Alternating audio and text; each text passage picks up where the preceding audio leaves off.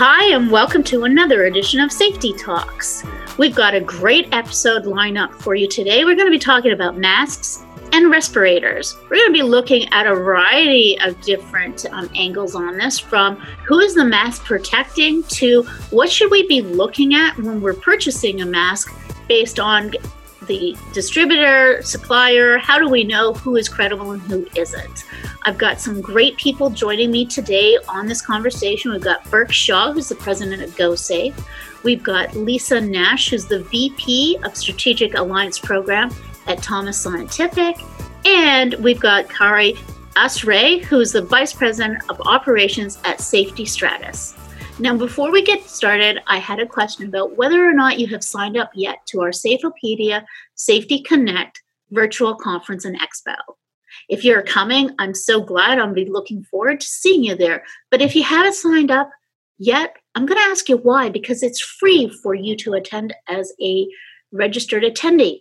There's no cost to you for this conference. So navigate over to industryconnectsafety.com and register and share it out with your network if you can, because we'd love to hit our mark of 5,000 attendees. Now, let's get into that conversation. Yeah, I'm really glad that um, everybody was able to come on and join to do this. This is very exciting. We had a lot of questions online about masks, respiratory wear, and um, you know, in the workplace or at home, what should people be doing? And so we're seeing a lot of incorrect information out there. Uh, in the workplace, and that's primarily where I've been interacting with people on the use of masks, uh, there is a lot of confusion around what is acceptable mm-hmm. and appropriate.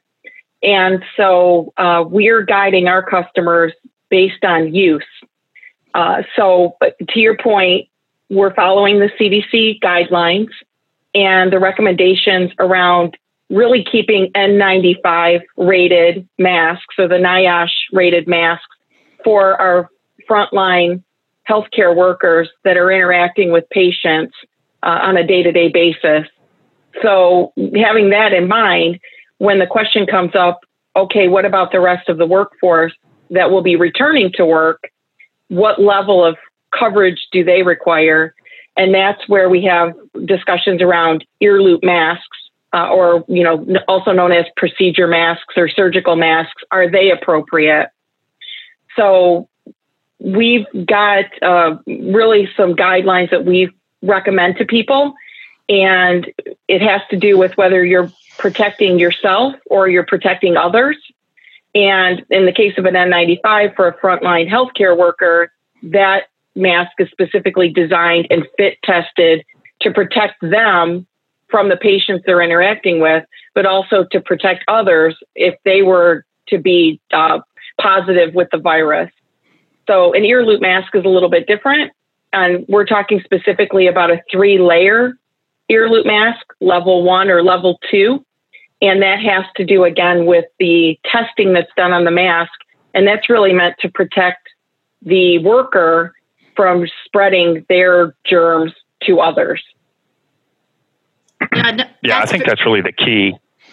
Yeah, as people are looking at it, it backwards, they're thinking they're protecting themselves, and really just the face covers are to protect others from you being either asymptomatic uh, or being a carrier uh, or having the virus, and and trying to keep that aerosol from getting out into the air. Mm-hmm. Yeah, no, I think that's a very good point. There is some confusion where, like, what is the mask actually doing? Who is it protecting? And I think that that is a very good question that needs to be really um, answered for a lot of people. And I think a lot of the confusion comes from because uh, a lot of what CDC was putting out was uh, public health related. So when you look at public health, um, their cloth coverings or cloth masks, um, fabric masks. Uh, a lot of that has to do with public health. Uh, saying, look, if you wear these, it'll limit you spreading anything to other people when you're out and about. Um, but there's still the time distance shielding, right? Which is if you're going into a place full of people, then uh, your your time and your distance and your shielding is limited, right? Uh, wearing just a t-shirt. So if you're going into a grocery store for a few minutes, pick up some stuff, uh, it, will work well. Uh, but if you're going into like an office setting uh, and you're going to be there for eight hours, it's not going to do anything for anybody. Um, so I think there's the whole difference between OC health and public health. And I think that is one of the biggest, to me, one of the biggest causes of confusion that we're seeing. Because I, I can't I can't see where anybody in an occupational health setting where they're um, exposing for eight hours or for a full shift is going to look at a cloth mask as a uh, level of protection. Now, you can allow it as an admin, uh, uh, basically a PP, a voluntary thing, saying, "Hey, if you want to wear it, that's fine," um, which still comes with some compliance requirements around it. But as far as if you're really looking to protect your workers from something, then uh, you're going to have to kick up the level of protection. I agree with that completely. And we are seeing organizations start using reusable or, or rewashable masks that are uh, fabric material. And there is a company I, I recall out of North Carolina that has a mask that can be washed up to 30 times, but it has a filtration efficiency rating on it. And that's really the key. Whatever it is, is to look at the filtration efficiency rating of that mask. And I don't want to discourage people from wearing a bandana, a t-shirt, no, no, no you know, whatever, you know, homemade, right? I, I agree completely when we're talking about public health versus occupational health. I'm with Carrie. I don't know in a work setting if that's probably the ideal situation, right. but it's better than nothing, right? Well, I, I, mean, I think that you know the um, CDC revising their guidelines. You know, at first they didn't allow or didn't want anybody to wear a mask, and they want us to wear a face cover. And I mean, there's just a lot of confusion and misinformation being put out, and a lot of shifts in in policy um, that that has I think created a lot of this this uh, you know misunderstanding. Um, then you couple that with KN95s and ratings, yeah. and then uh, the emergency use authorization being revoked for all KN95s until uh, there's uh, you know NIOSH testing performed uh, to understand what the filtration le- you know uh, levels are um, has created even more confusion. So there's a whole lot of uh, bad product that's that's been authorized, and now it's been revoked, and all that stuff is flooding the market. So it's it's it's really confusing for even someone that's in either a safety professional for sure, or someone like myself that is in distribution that that has to understand what we're sourcing is correct, and then we're selling what is correct. And the other thing that's um, come to light when I've been been listening and and reading, there is a lot of um, suppliers selling fake masks or masks that won't do anything, and so of that course, really absolutely. scares me. And and so I wanted, um, uh, particularly Lisa and Burke, because both of you are in this area of the industry. What should we be looking at when going out and trying to purchase masks and stuff? It is so true. the The market is flooded. Uh, there's been a spark of entrepreneurialism that's happened, uh, and everybody's become a sourcing expert now uh, because of the uh, availability of these masks. And it's been a learning experience for me. I've I've been in the industry for almost 30 years, and this this has stretched my mind beyond what I've ever been asked to do before. And Burke brought up the point, you know, when you're especially in distribution, uh, making sure that you have the, the proper product. Um, we have a big responsibility when we're we're recommending and sourcing product. So the KN95 is a perfect example. CDC came out and said it was suitable suitable initially, and the FDA said no. Hold on a minute, mm-hmm. and so there was some question about that. And um, what's interesting about it is that, you know, at the basic level, the, the N95, which is the NIOSH rated mask that we have in the US, uh, became very hard to get. And we all saw in the presidential briefings, you know, the, um, the scrutiny that 3M was put through, and they're really the major supplier of these respirators. And so that prompted people to go out and look for alternatives alternatives like the KN95, which is the Chinese version, or the FFP2, which is the European version.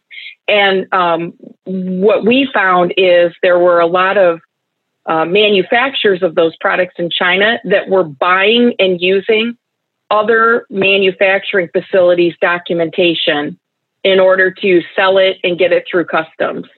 And the CDC recently came out, and the European Safety Federation recently came out with a list of that documentation to watch out for, and it's rampant. And so we've got masks that might be giving an end user a false sense of security to be used, but in fact, the testing and the certification uh, don't add up. And, and our, um, you know, our end users need to be aware of that when they're out shopping. You know, I mean, that's that's really the biggest problem. You know, when the FDA removed all of the uh, EUA uh, validity of all the KN95s uh, because they'd gone through and done all the testing. They tested more than um, 60 different uh, manufacturers, and they had over a 60% failure rate. So there's just a lot of stuff that's coming in that's not valid. I would never promote, uh, or I don't think anyone should promote, uh, utilization of a KN95 in a healthcare setting. No. Uh, there's, there's just too much of a, uh, a risk. Uh, now, for industry, where they cannot get any N95s is a little more valid, uh, especially if you have NIOSH certifications for the KN95s, uh, which they're available. You can certainly go to the, the CDC's website and, and review the Appendix A authorized respirators that came out on May 20th.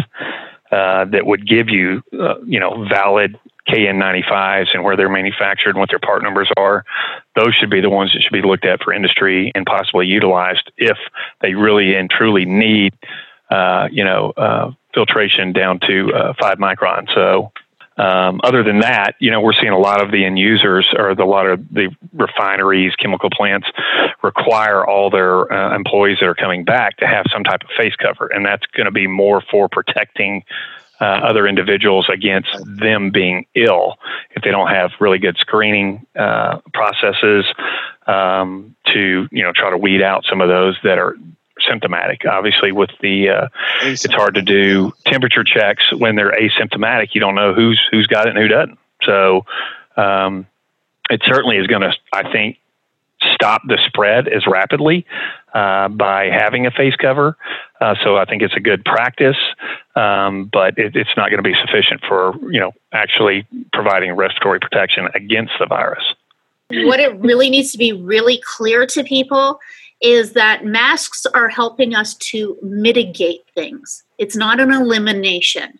Right.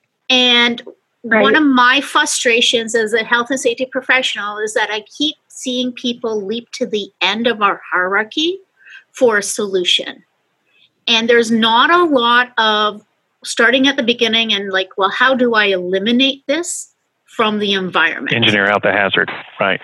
Yeah, I, I, I, think so. I mean, obviously, in construction sites, you see like watering trucks to keep dust down, uh, which is you know removing the the hazard. Or you see people doing wet cutting of uh, like masonry products and stuff like that to eliminate those those airborne particulate. So, should should certainly uh, correspond to some type of better filtration for uh, confined spaces or or uh, office areas where you're using HEPA filtration uh, to take out some of those particulate as well. There are um, some uh, research out there that talk about different ventilation.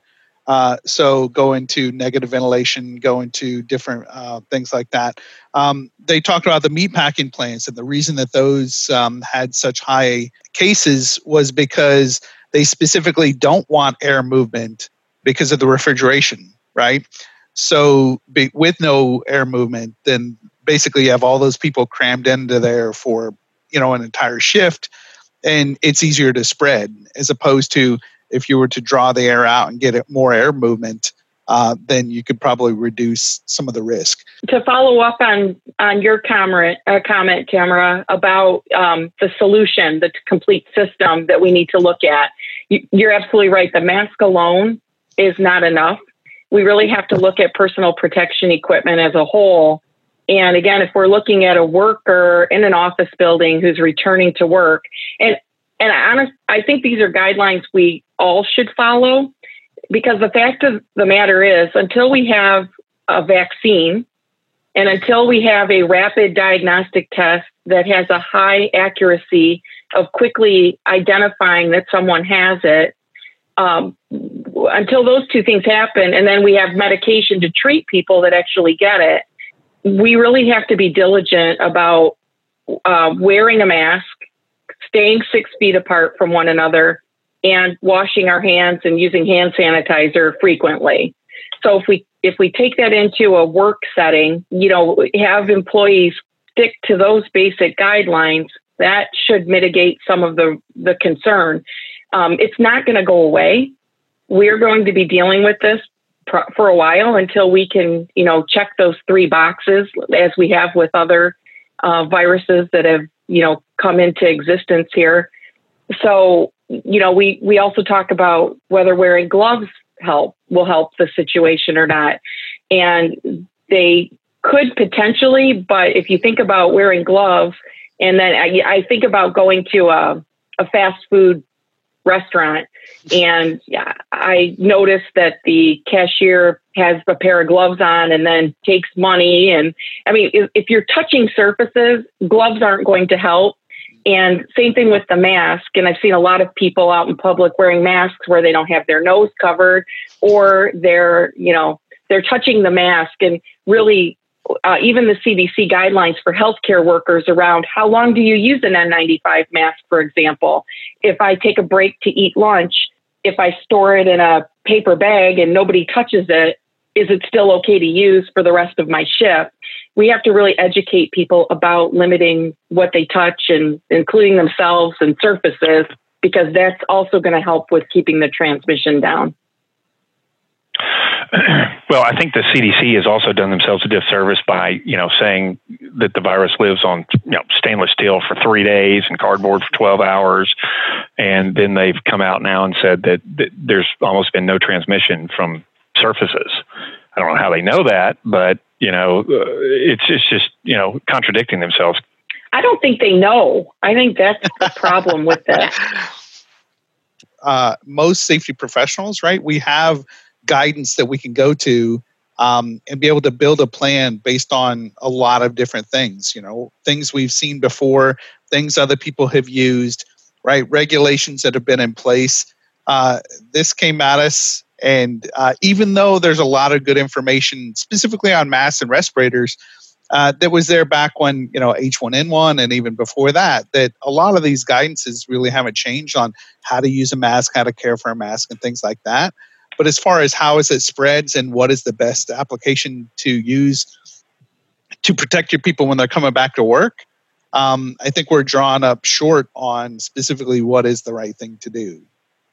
So, where do you go to get your information? Like, who do you trust? Who do you see mm-hmm. as credible? And can you share that? Face covers is a wild west. It There's is. really no cr- credible source. Um, I do have one manufacturer that's doing some filtration testing on their product. It's like a multi-band. Um, it's made by Ergodyne, is this vendor in question. and they're actually doing some some testing to determine what the filtration levels will end up being. So, you know, any quantifiable data from a source is is going to you know give itself much more credibility mm-hmm. than just saying this is just a face cover. So, I mean, you've seen all these people pivot into manufacturing of face covers like Hanes underwear and uh, on and on and on. Mm-hmm. Um, I'm not going to make any tacky jokes there, but no. it's it's it, it's just amazing at what's being put out there and how many different derivatives. And you've got t-shirt masks, you've got fleece masks, you've got underwear masks, you've got uh, FR mask is another sector that's it's really started to take off. Um, so, I mean, it, it's there's no real known source. I would say that some are, are going to be better than others. Some are going to have multi purposes that can be reused after uh, for like heat stress and other items. But um, true face coverings, I, I, would not give any one particular style uh, a better rating over another. With the N95s, they they have a rating. There's a credible organization that goes and puts a stamp on it, and so you know to look for that. There's nothing like that when it comes to a mask. And because of that, that that's our biggest clue that it has a very limited purpose, right? And that is, and that needs to be stressed uh, with the workforce. Is look, if it is voluntary, we at least have to let you know. Look, there is no um, rating on it. The, there is no guarantee that you're not going to get uh, the transmission. The best it's going to do is protect others from you and to limit this size, you know, large, basically large droplets if you were to cough uh, when you breathe and things like that. That's the extent of it. And as long as we go in knowing those limitations, right, um, then you use it for what it's for uh, and no more. Uh, and to me, that's no different than any other PPE, right? Spot on. I, I also I also think from again from a work perspective, I would not encourage uh, employees to use you know homemade masks or uh, if if I as an employer I would at the very least provide an ear loop mask that has mm-hmm. a 92 to 95 percent right. uh, filtration efficiency, and that that does offer a level of protection at a fairly economical, fairly easy uh, product to get if you want to and I think we're seeing that in the universities and some of the a lot of the companies are gearing up to return to work or return to learn, and you'll find ear loop procedure masks on the list. Um, so I think as professionals, that's probably where I would go with it, uh, and I think that they're you know fairly uh, available now and will be even more so. So that's where I would start.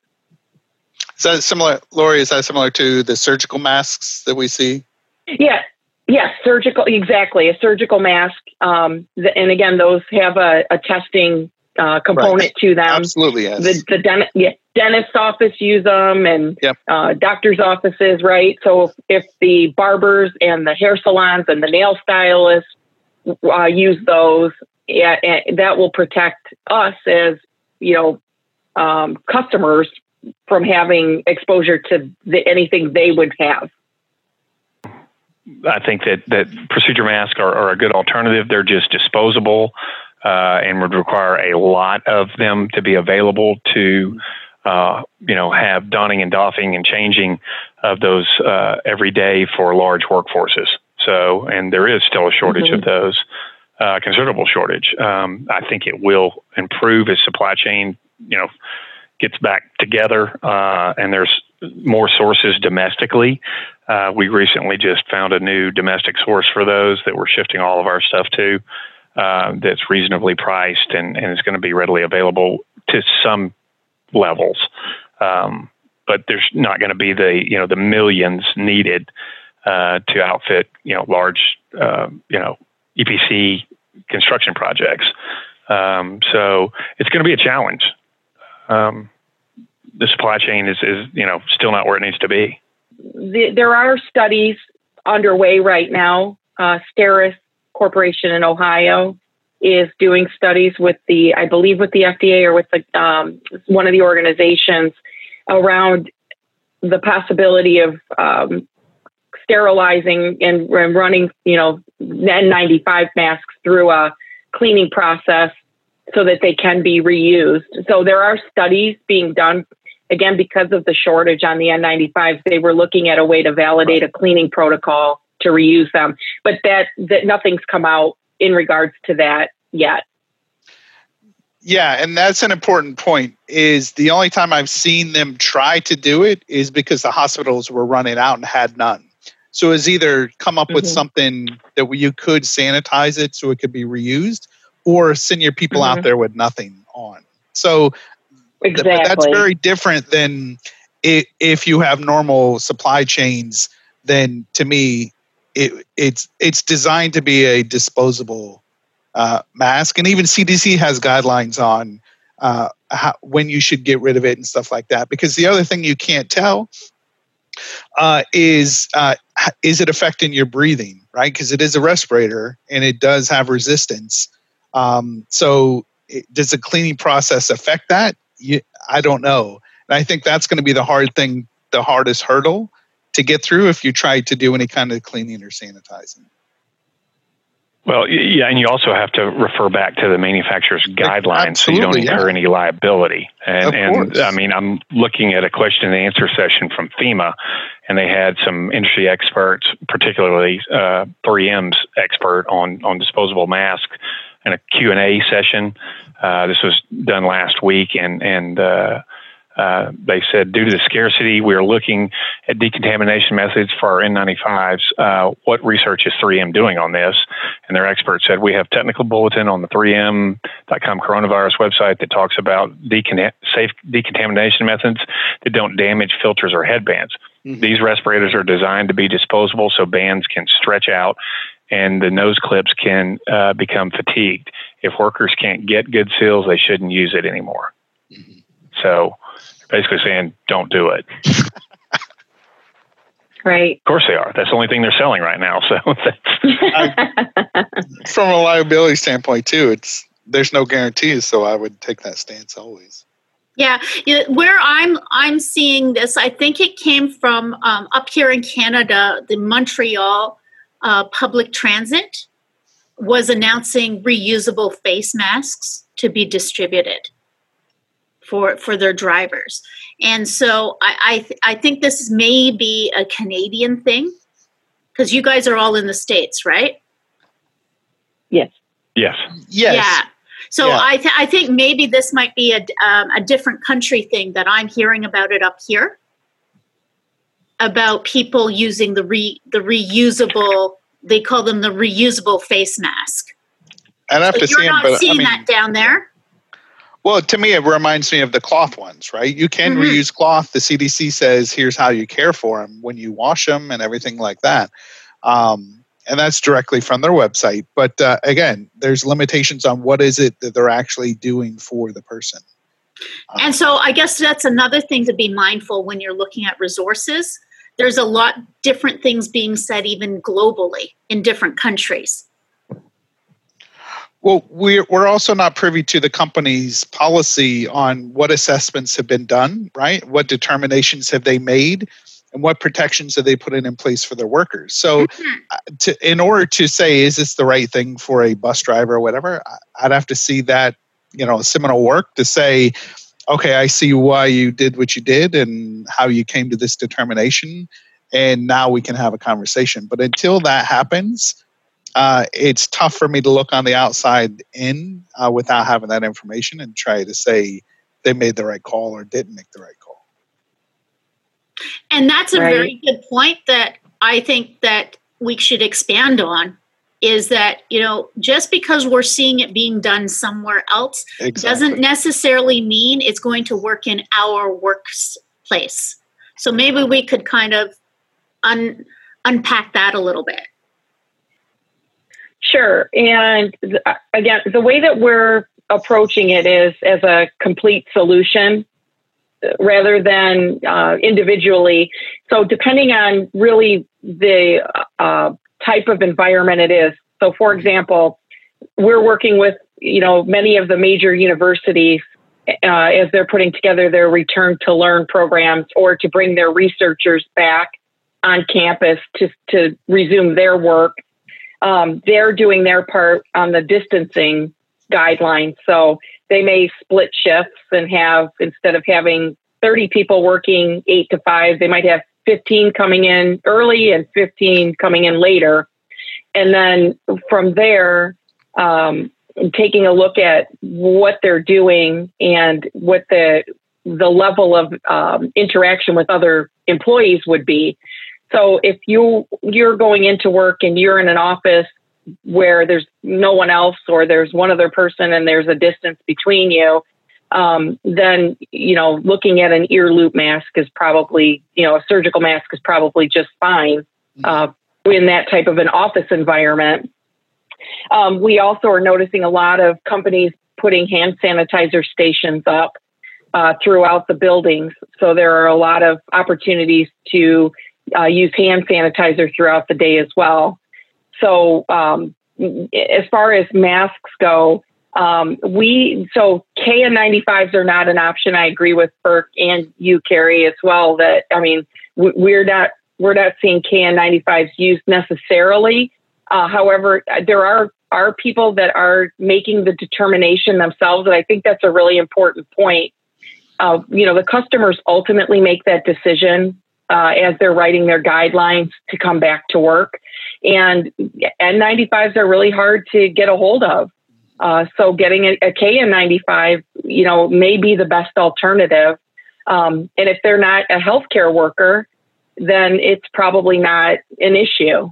So we're we're taking the guidance from our customers as far as what should be in that return to work package: hand sanitizer, uh, ear loop mask, um, you know, even sticker proper labeling for the floors you know what does six feet look like and where do you put those throughout the facility to make sure uh, similar to the yellow tape in the in the manufacturing plant where you stay in this area?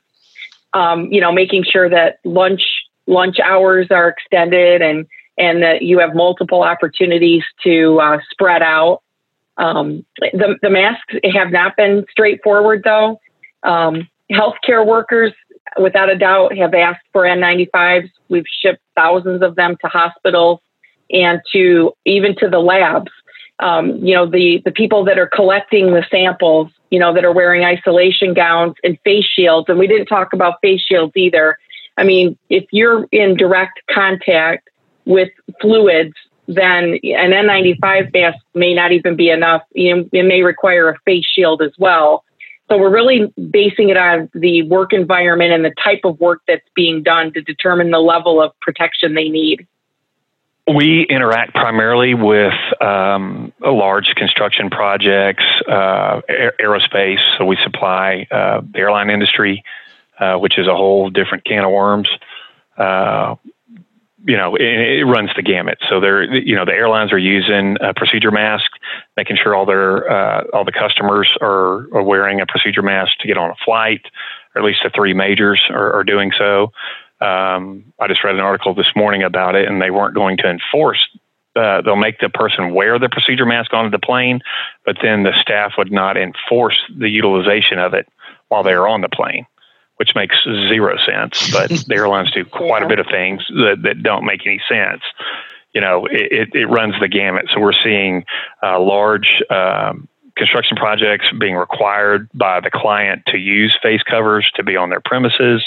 Uh, so it's almost like uh, you know the client mandate on what's being utilized, uh, and they really don't tell them what they want them to use. They just tell them they have to use something. So um, I don't know that some of it's just, uh, you know, a, a, to give everybody a false sense of security or a band aid to make it appear that they're uh, doing what they can to keep the workers safe. Um, I mean, really, a respirator would be the only way to really provide better mm-hmm. protection. And I think that uh, the CDC, not, you know, of course, they can't mandate it because there, there's no N95s available. Um, I mean, it, it's almost impossible to to get any any level of support or, or you know supply chain on them, uh, and there's no good communication from the, the major manufacturers um, who we are working with uh, extensively, and um, it's it's very frustrating, and you know uh, there's no good solution except for to offer alternate pro, you know face covers and or KN95s. That's that's really where we are or or to pivot towards a half mask, which we've seen a lot of a lot of uh, healthcare as well as uh, industry shift to, uh, because there is a little bit better supply chain on those, but th- those are they're not a whole lot better. Um, so it's it's something's better than nothing at that point.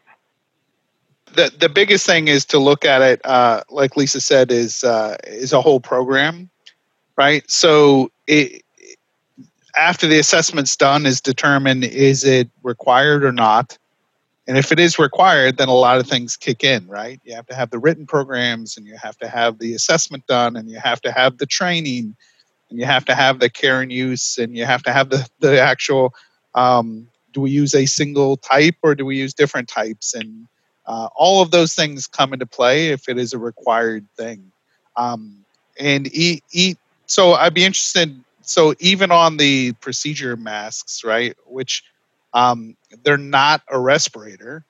Um, so right. I would think the mask doesn't kick in the respiratory protection program. I wouldn't think, but I just want to clarify mm-hmm. that. Yeah. So, uh, but if you're if you're requiring N95s or or the equivalent or higher, right? Because there's a whole slew of different ones other than 95. Um, those are considered respirators according to OSHA, and those do kick in requirements. Even if they're voluntary mm-hmm. use, if they're considered a respirator, there are other regulatory requirements that kick in. So the biggest thing is just making sure that you're looking at it as an entire program and not just saying, hey, let's supply these for our people and be done. Tamara, I think you made a really good point um, that the the safety professional should really be looking to, at the hierarchy of controls and, and trying to engineer out the hazards as much as possible first and foremost, uh, and then that would totally mitigate having to utilize this or stand up a program, respiratory protection program, and go through all those litany of, of issues to get that done. Thank you. No, I, I'm glad that you brought that back up because that I'm very passionate about that, about us um, going to that first pivotal point on that hierarchy of control. And Lisa, did you have any thoughts you wanted to add? Well, the, the one thing that I, I think is very important for anybody that's in a decision making position on a uh, respiratory program and uh, a return to work program is to really vet what you're buying and make sure that what you buy is what it what it, it's being represented as. And um, again, you know, there's a lot of crafty people out there that are looking to make money, and so you uh, you can go online and find an N95 or a KN95 or an FFP2 that is a respirator, and the paperwork looks perfect. And in fact, it's not. So it, we have to be very, very diligent to make sure that we're working with a manufacturer um, or a distributor that's working with a manufacturer, like Burke said, where where they've vetted that manufacturing plant out, and it's somebody that's reputable and stands behind the product. And the the only other thing that I would mention is um, I think there's a false sense of security that you know we're hitting the plateau and we're flattening the curve and um, we do need to be diligent with our employees about making sure that we're following the guidelines until we've we've accomplished what we need to accomplish with beating this. So um, daily reports of numbers going down are great, but fall will come around, and, and this isn't something that's going to have an end it's going to be something we're going to have to uh, adjust and be agile to um, make you know make some changes as this comes back around. No, absolutely. That's very good points that we are going to adjust and have to keep changing it up, looking for how can we improve things. It's not. It's never going to end. And I think what's also worth really mentioning here is just like when you're looking for where should you get credible, um, reliable information to be sharing out, it's the same thing about who are you going to to get your PPE and your protective devices from. You don't want to just go onto Amazon or go to the first person who has something cheap to offer. This is not a time to kind of switch it up to get a deal. You know, go to those who you've trusted, who you know do their due diligence. And that's like what I like about Safety Network is that you guys bring that to, to the table. So I was hoping, Burke and Lisa, you could talk a little bit about um, Safety Network and the value of being part of that for our listeners. Safety Network is an affiliation of uh, distributors, manufacturers, and end users, uh, which is the, the biggest differential between us and other similar uh, buying groups is that we're forward facing to the end user and trying to help educate them. We also have an entire training program uh, that is the safety equipment expert training program that requires 150 hours of training to ensure that uh, the sales staff that are working for these distributors uh, are knowledgeable and understand standards and how to apply them and make sure that the end users are getting the correct equipment. Um, so that's really industry changing and, and, and provides a whole lot of value uh, at no cost to the end users and, and, allows them to deal with reputable companies that are um, you know safety equipment experts and can help make sure that they're getting the right equipment and it's been vetted and um, they don't have to second guess um, what their source is what their source is doing. So um, it's been a very rewarding uh, affiliation for our organization. Um, I, uh, I, am currently the chairman of the, of the board for the Safety Network. So uh, I've been working uh, on the board for the last five years. So it's it's uh, it's it's a fantastic group. Well said, Burke. thank, uh, thank, you. And, uh, yeah, very well said. Um, and it, it, does provide a huge advantage uh, to us because uh, in, in, our case, we have we have thousands of different customers that are doing different things, and this gives us a great resource, being a member, where we can go to um, the the experts in the industry and share knowledge and look for best practices and uh, find out about manufacturers that have a value that we may want to bring into our portfolio and vice versa. And we really take safety, health and safety very seriously in the products that we sell and the manufacturers that we work with to make sure that our customers are being offered the best possible solution. And Safety Network provides us with the ability to do that. We, we provide uh, safety EHS software uh, and we work with, uh, for example, healthcare. And one of the biggest things they're doing right now is uh, trying to manage a fit test program for over 10,000 employees, right? So we're using it to uh, are people fit tested? What kind of uh, respirators are they being applied?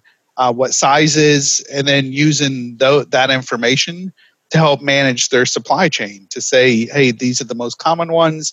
These are the ones that are doing this kind of work so I mean, uh, so I think with any anytime you can get a partner instead of a vendor, then you're better off. Whether mm-hmm. it's software, whether it's hardware, whether it's anything, um, to to where you're going to get some industry expertise that's going to help you make decisions beyond, um, you know, the, the you know what you already know. So I think having that extra expertise, um, and especially like like Burke said, uh, it's no cost to the end user. So why not go with a partner instead of a vendor? And when when things happen like this, this is this is when you want want your partners Absolutely. to step up, and you know that you've selected the right partner when they're facing this lockstep with you to find solutions appreciate being invited to participate, and and certainly uh, I think this is a really timely subject, and it needs to uh, get out to the uh, uh the safety professionals and the end users. More importantly, uh, and I think that's really what Safeopedia does is gives us much greater uh, ability to reach the end users and and and get them the, the, the right information. Thank you so much, everybody, for joining us today. Thank you. Well, thank you. Thank you. Thank you. Nice meeting all of you. Same here. Thank you. Nice to meet you. Well, I hope that you enjoyed that episode. It was a lot of great information shared. And we also have a lot of great resources from this episode over on our show notes. So navigate over to safeopedia.com and under podcast, you can find the notes from this episode.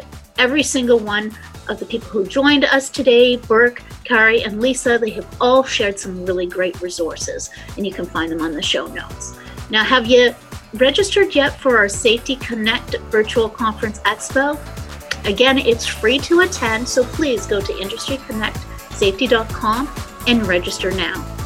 Are you looking for some great safety resources to share out with your team, webinars, Q&As, and articles? We've got you covered at safeopedia.com. Please come and join us and share out the resources. They're free for everybody. Until next time, stay safe.